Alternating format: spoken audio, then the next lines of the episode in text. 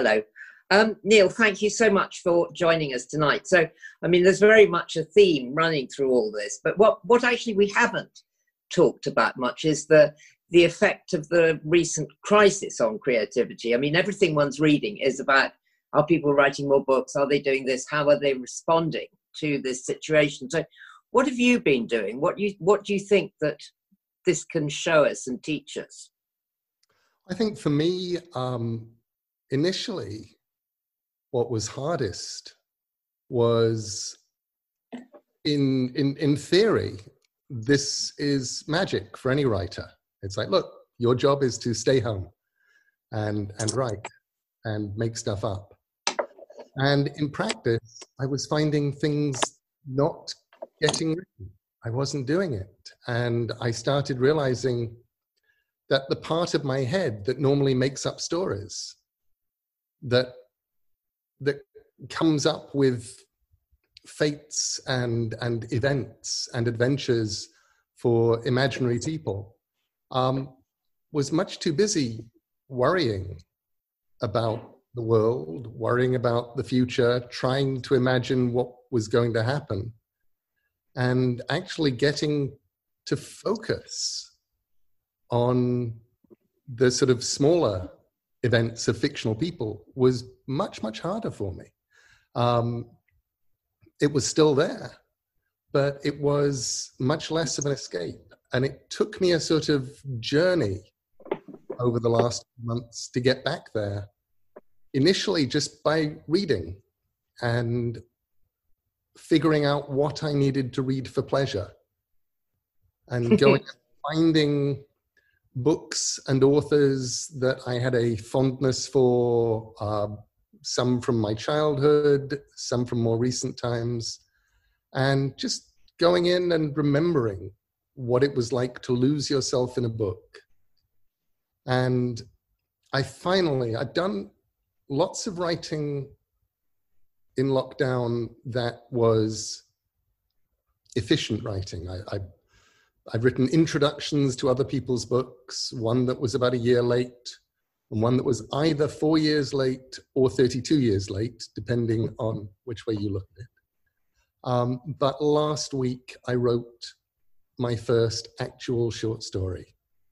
And it was it was magic. I wasn't even sure I could do it, and I was asked to contribute to a charity anthology um, and right now, I think that was probably what I needed as motivation the idea that the story would be going out and doing some good in the world was actually important to get me going okay right i can i can do this. I remember how to do this. And eventually i did and do you think that the experience of lockdown did it inform the story? What what is the story about? Are we allowed to know? Uh, the story is for a Doctor Who anthology, an anthology of Doctor Who stories, because a lot of wonderful and strange Doctor Who stuff has been created in lockdown. And I was asked to do a story for an anthology that will come out to, toward the end of the year for children in need. Um, and it was um, I think what was most fun in retrospect was getting as far away from lockdown as I possibly could. And a story about a renegade Time Lord having an adventure and being pursued by an entire army felt like, um, you know, I, I got to leave this house. I've been, you know, this is this is where I am, and I'm not really meeting any new people except they sometimes show up on Zoom screens. Hmm. So um, you have a lovely thing in the um, in your book about art, and I like this idea, and it's quite sort of virus-like. You know that ideas are invisible, contagious, and they travel fast. Um, what what makes an idea take off? What, what does it? What ingredients does an idea have to have? I think I wish I wish truth were one of the things that it has to have but I don't think it is. I think I think one of the strange things about ideas is they are as contagious as COVID, and um, they they need to be timely. I mm-hmm. think um, and they need to feel right. You know, people people need that sort of gut feeling. Um, but I think weirdly, it's if you if you look back at the world, um, sometimes just timely is the most important thing that an idea can be, and I think that that applies to creative people too. You know, there were definitely things that I've written over the last 40 years where I'd be going, you know, this this is really this is good. This is this is going to go out there and change things. And I would write it, and it would go out, and it would be like, uh, you know, throwing rose petals into the Grand Canyon for all of the the result you got from the world. And then five years later, or 20 years later, or 30 years later, you're looking around and it's it's now everywhere and that thing that you made is now filling the world and it's now its time has come um, and that's so strange i mean but i think that's true for so many of us who keep creating is you know eventually the world catches up with you the world caught up with you Rose. I suppose so. But I, but I think that it's, you know, just in these last 10 weeks, you know, we've, we've been given this idea very much, I think, by the media, you know, of fear. And now that's receding. And what's really interesting to me now is how do we put new ideas into this space? And, you know, thinking about what, what's been said already about, you know, where stories and fiction can be forces for good how do you see that we should all be responding now to that? I think that is probably the biggest mission of artists and creative people at this point in time.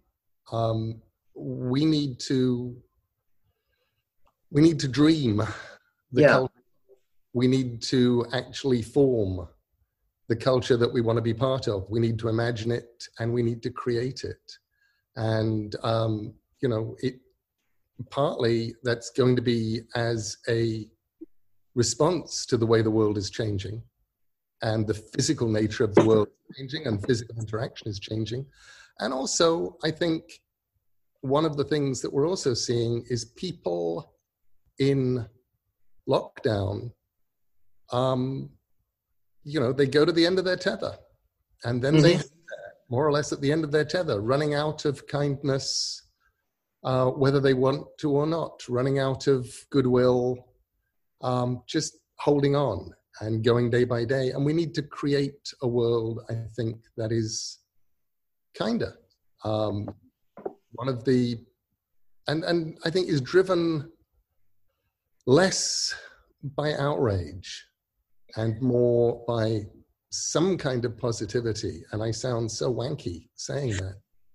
But no, you don't. You don't sound wanky at all. I mean, but but I think that there's you know another another thing that a quote I read of yours, and I I mean I wholly agree with it, but I have difficulty with it. Is that we all have the right to argue. We all have the right to insult. We all have the right to offend. I mean, we all have the right to our own ideas. But right now, there are a lot of ideas that you know, from my point of view, and I suspect from yours, don't feel like good ideas. And I, I don't know how you, you deal with that in a spirit of openness and thinking that kind of you have to let everything be said. And uh, I'm just fascinated by how you see that. I, and I think, you know, we have, we have to have the right to debate.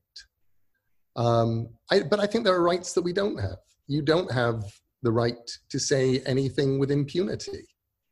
Mm-hmm. Uh, you know, you you absolutely have the right to utter your ideas, and you should.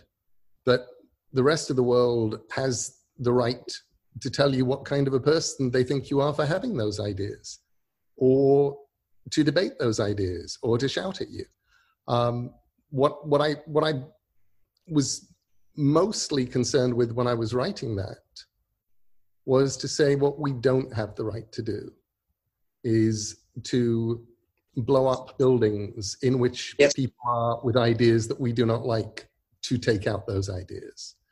Um, we do not have the right to kill. We do not have the right to maim, to stop ideas. Um, and, you know, we have the right to debate, and we have to have that right.